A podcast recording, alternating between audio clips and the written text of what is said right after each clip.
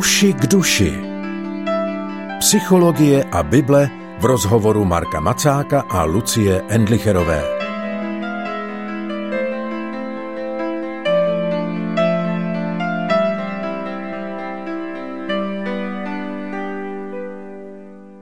Ve světě knihy Martina Bubera Já a ty se ocitáme v pořadu Uši k duši. Relaci u jejíhož poslechu vás vítá Lucie Endlicherová, spolu se mnou je ve studiu Marek Macák. Ahoj Marku. Ahoj. Kam se dostaneme dnes při nahlížení do knížky Martina Bubera? Dnes pokračujeme dál v úvahách o svobodě a osudu a tentokrát tam bude ještě přidané téma své vole a sudby. Tak uvidíme, co k tomu Buber říká. Jak se může usebrat bytost, kterou ustavičně honí v prázdném kruhu žádostivost odděleného já? Jak si má uvědomit svobodu člověk, který žije ve své voli? Stejně jako k sobě patří svoboda a osud, patří k sobě i své vole a neuniknutelná sudba. Ale svoboda a osud jsou si vzájemně zaslíbeny a spojují se ve smyslu. Své vole a sudba, duševní strašidlo a kosmická noční můra žijí vedle sebe a navzájem se vyhýbají. Snášejí se bez spojení a bez konfliktu, v bezvýznamnosti. Až pohled náhle zmateně narazí na pohled a z obou se vydere doznání jejich nevykoupenosti. Kolik výmluvné a duchaplné duchovnosti se dnes vynakládá, aby se zamezilo této události, nebo aby se alespoň zastřela. Svobodný člověk je člověk, který chce bez své vole. Věří ve skutečnost, to znamená, věří v reálné sepětí, reálné dvojice já a ty. Věří v určení a v to, že určení ho potřebuje. Ono ho nevede na provázku, ale očekává ho. On za ním musí jít a přece neví, kde je nalezne. Ale ví, že musí výjít celou bytostí, Věci se nebudou dít podle jeho rozhodnutí, ale to, co má přijít, přijde jenom tehdy, rozhodnili se k tomu, co může chtít. Musí obětovat svou malou, nesvobodnou vůli, ovládanou věcmi a pudy své velké vůli, která opouští určenost a jde za určením. Tak už do ničeho nezasahuje, ale zároveň ani jenom pasivně nepřihlíží, jak se věci dějí. Naslouchá tomu, co roste samo ze sebe cestě podstatného bytí ve světě, ne proto, aby tím byl nesen, nejbrž proto, aby to uskutečnil tak, jak to jí má být uskutečněno. Jím, bez něhož se určení nemůže obejít lidským duchem a lidským činem, lidským životem a lidskou smrtí. Věří, řekl jsem, tím je však řečeno setkává se.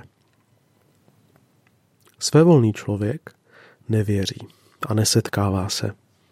Nezná se pětí, nejbrž jenom horečný svět venku a svou horečnou chuť ho užívat. Je pouze třeba dát tomuto užívání antické jméno a ono se ocitá ve společnosti bohů. Říká-li tento člověk ty, má na mysli, ty má schopnost užívat. A to, co nazývá svým určením, je pouze vybavením a potvrzením jeho schopnosti užívat.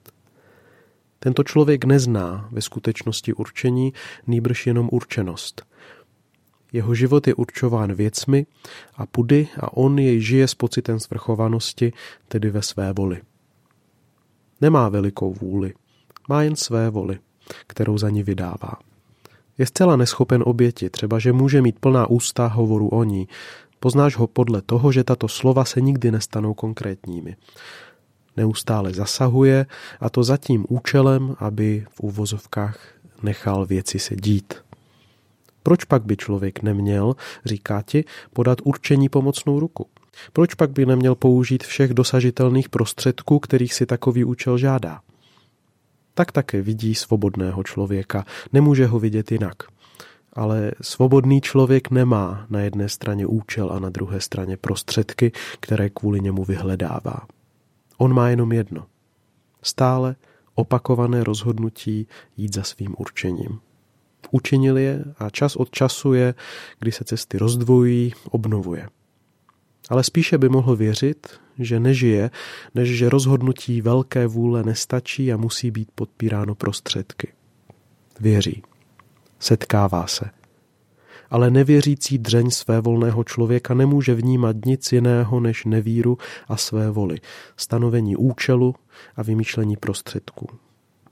Postrádaje oběti a milosti, setkání a přítomnosti, je jeho svět zprostředkovaný a ovládaný účely, nemůže být jiný. A takový svět se nazývá neuniknutelnou sudbou. A tak je tento člověk při vší své svrchovanosti takřka beznadějně zapleten do neskutečnosti. A on si to uvědomuje, kdykoliv se zamyslí sám nad sebou, proto zaměřuje nejlepší část své duchovnosti na to, aby zabránil takovému zamýšlení, anebo aspoň zastřel jeho výsledek.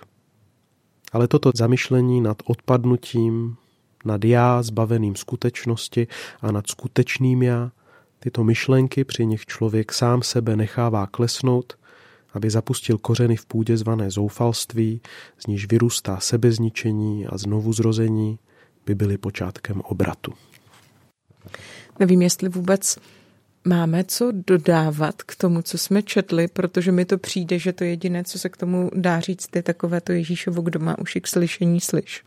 Určitě. E, zároveň bych e, popřál posluchačům, aby si to poslechli znovu, až bude repríza nebo potom na internetu, protože si myslím, že e, na podruhé a na potřetí a na počtvrté čtení a poslouchání z mé zkušenosti, tak teprve zjistíme, co všechno se v takovémto poselství děje. A zároveň my jsme vybrali ještě jeden úryvek, který mi přijde takový komplementární k tomu, co teď znělo, tak ho pojďme doplnit. On tenhle oddíl celý eh, v této knižce končí tím, že Buber možná poprvé tak mluví eh, velmi jasně eh, o Ježíši. Takže pojďme k tomu. A abychom předjímajíce k tomu ještě připojili obraz z říše nepodmíněného vztahu. Jak mocné, takřka přemáhající, jak vhodné, takřka samozřejmé je já, které říká Ježíš. Neboť je to já nepodmíněného vztahu, v němž člověk nazývá své ty otcem. A to tak, že on sám je už jenom synem a ničím jiným než synem. Kdykoliv říká já, může mít na mysli už jenom já svatého základního slova, které se povzneslo v nepodmíněné bytí. Dotkne-li se ho kdy oddělenost, je se pětí větší a jenom z něho hovoří k druhým. Marně byste se snažili omezit toto já na něco, co je mocné samo o sobě, nebo toto ty na něco, co v nás přebývá a tak znovu zbavit skutečnosti to, co je skutečné. Současný vztah. Zůstává já a ty. Každý může říci ty a je pak já. Každý může říci otče a je pak synem. Skutečnost zůstává. Marku, pojďme tady dnes říct amen a konec, protože k tomu se nedá nic dodat. Amen. Tenhle ten text bude k dispozici určitě i na našem webu a na našich facebookových stránkách, kdybyste se k němu chtěli vrátit. Rozhodně v nahlížení do knížky Martina Bubera a ty budeme pokračovat. Pro dnešek končíme. Marku, děkuji. Také děkuji. Naslyšenou. Loučí se tedy Lucie Endlicherová a Marek Macák. Naslyšenou za týden.